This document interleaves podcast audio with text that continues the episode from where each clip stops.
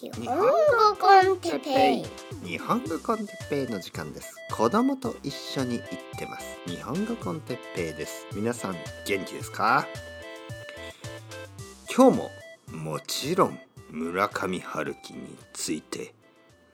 まだまだ続いてますけど、皆さん元気ですか？僕は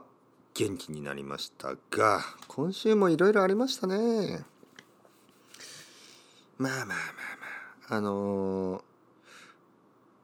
まあ、少し前僕は風邪をひいてましたね。風邪のウイルスはなくなったんですよ。良くなった。で、元気になりました。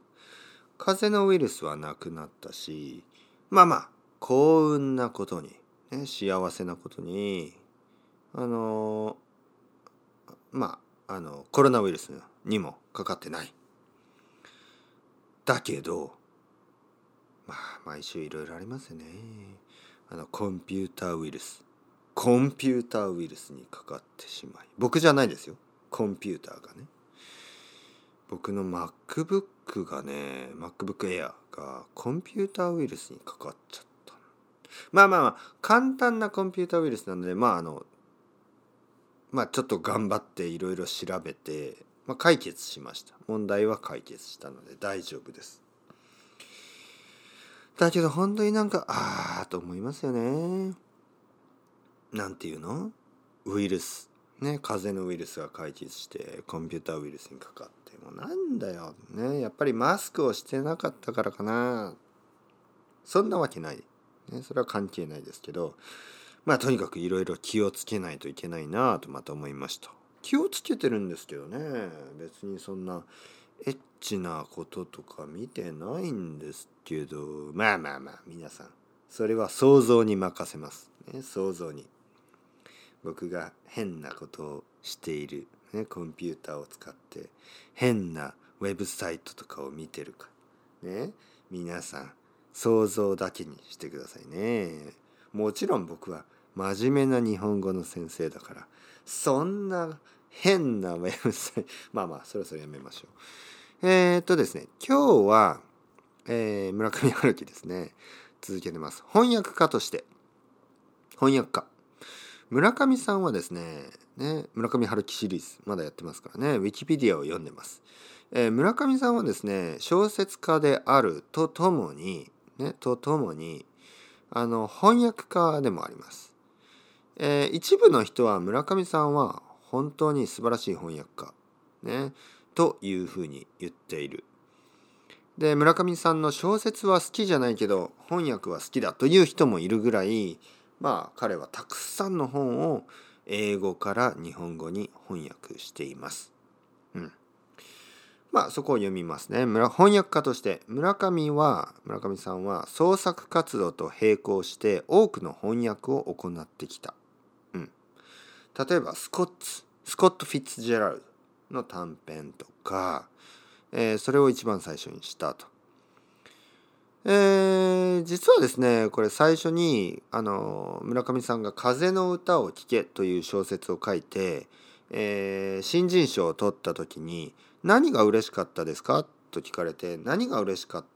たかというと、これで翻訳が思う存分できるということだった。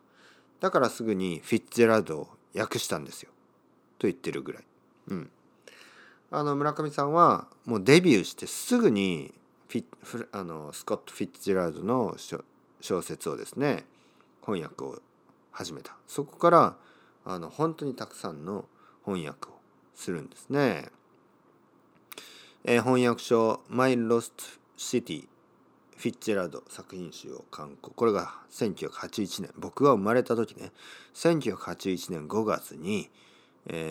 もうすでにね、村上さんはスコット・フィッツジェラルドの短編集、作品集を、出した。そしてその後レイモンド・カーバーをたくさん訳した。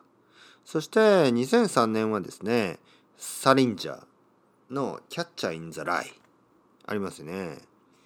J.D. サリンジャーの、キャッチャー・イン・ザ・ライを訳したり、またスコット・フィッツジェラルドの、これも有名ですね、グレート・ギャツビー。グレート・ギャツビーはレオナルド・ディカプリオで映画になりましたよね。そしてまたレイモンド・チャンドラー、今度はロング・グッバイ、ロング・グッバイ、これも訳したり、トルーマン・カポーティ、ティファニーで朝食を、ね、ブレックファーストアットティファニーでしたっけ、うん、そうですね、ブレックファーストアットティファニーズ、ティファニーで朝食、あとはチャンドラ